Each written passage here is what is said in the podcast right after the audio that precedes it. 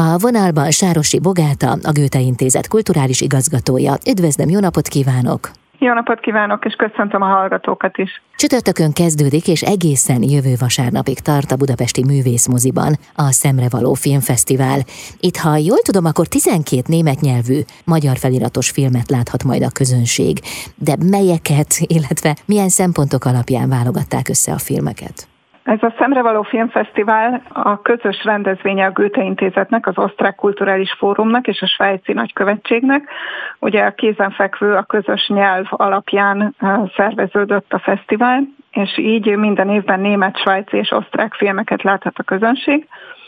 Ezeket általában igyekszünk tematikus blokkokba is szervezni. Az idei nyitófilmünk a Tűzvörös Égbolt című ezüstmedvedíjas, a Berlinálén ezüstmedvedíjat nyert német film, és ezt a filmet a vonzások és választások szekcióba soroltuk. Ebben a filmben négy fiatal érkezik egy északi tengerhez közeli nyaralóba, és ott különböző konstellációk alapján lesznek szerelmesek egymásba de a, ugyanebben a csoportban van még két film, amelyek a középgeneráció, illetve az idősebb nyugdíjas generációnak a szerelmi viszonyairól szólnak. Ez két svájci végjáték, az Aranyéveink és a Felső Szomszédok című filmek. A filmeket hogyan válogatták ki?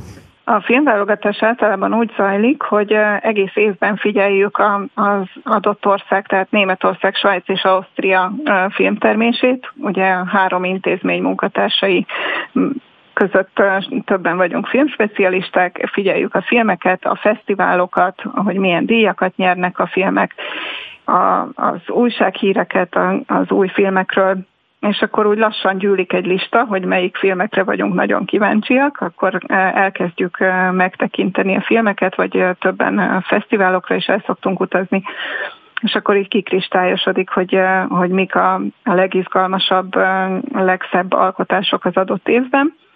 És akkor, ha megvan a szűkebb listánk, akkor elkezdjük így összeilleszteni a, a tematikus csoportosításokat is. Idén is lesznek vendégek, kik ők? Nagyon örülünk, hogy idén nagyon sok vendég mondott igent a meghívásunkra, és jönnek el Németországból, Ausztriából, Svájcból, illetve néhány magyar szakértőt is felkértünk beszélgetésekre. A Tűzvörös égbolt nyitó filmhez Langston Übel színész érkezik, aki az egyik, egyik első ilyen jelentős főszerepe, egy nagyon fiatal színész, de kiválóan játszik ebben a filmben, és a, a filmvetítés után egy beszélgetésre a közönség rendelkezésére áll.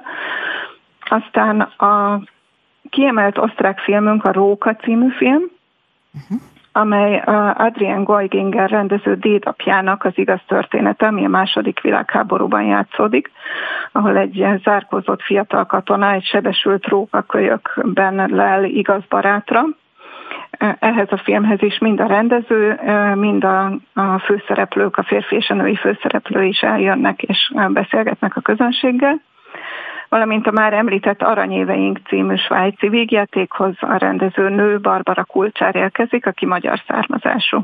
És hogy érzi a korábbi évekhez viszonyítva, milyen idén a filmkínálat?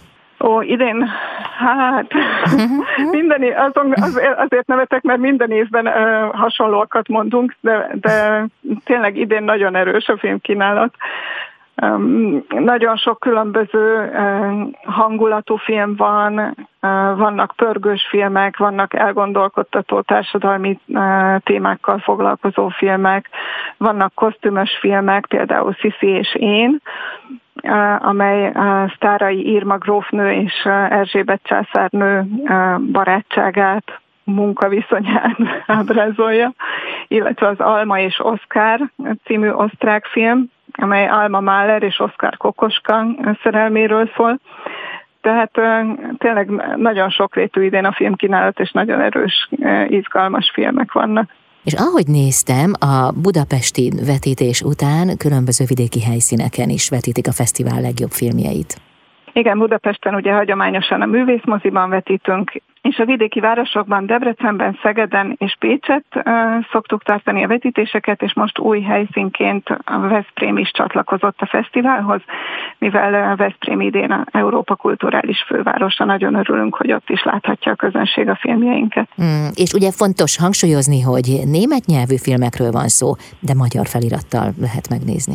Igen, minden filmet magyar felirattal láttunk el, és a beszélgetések is uh, német nyelven zajlanak tolmácsolással, vagy ahova magyar szakértőket hívtunk vendégnek, ott pedig uh, német tolmácsolást biztosítunk a német nyelvű nézőknek is. Jöjjön hát a szemre való, sok sikert kívánok, köszönöm szépen!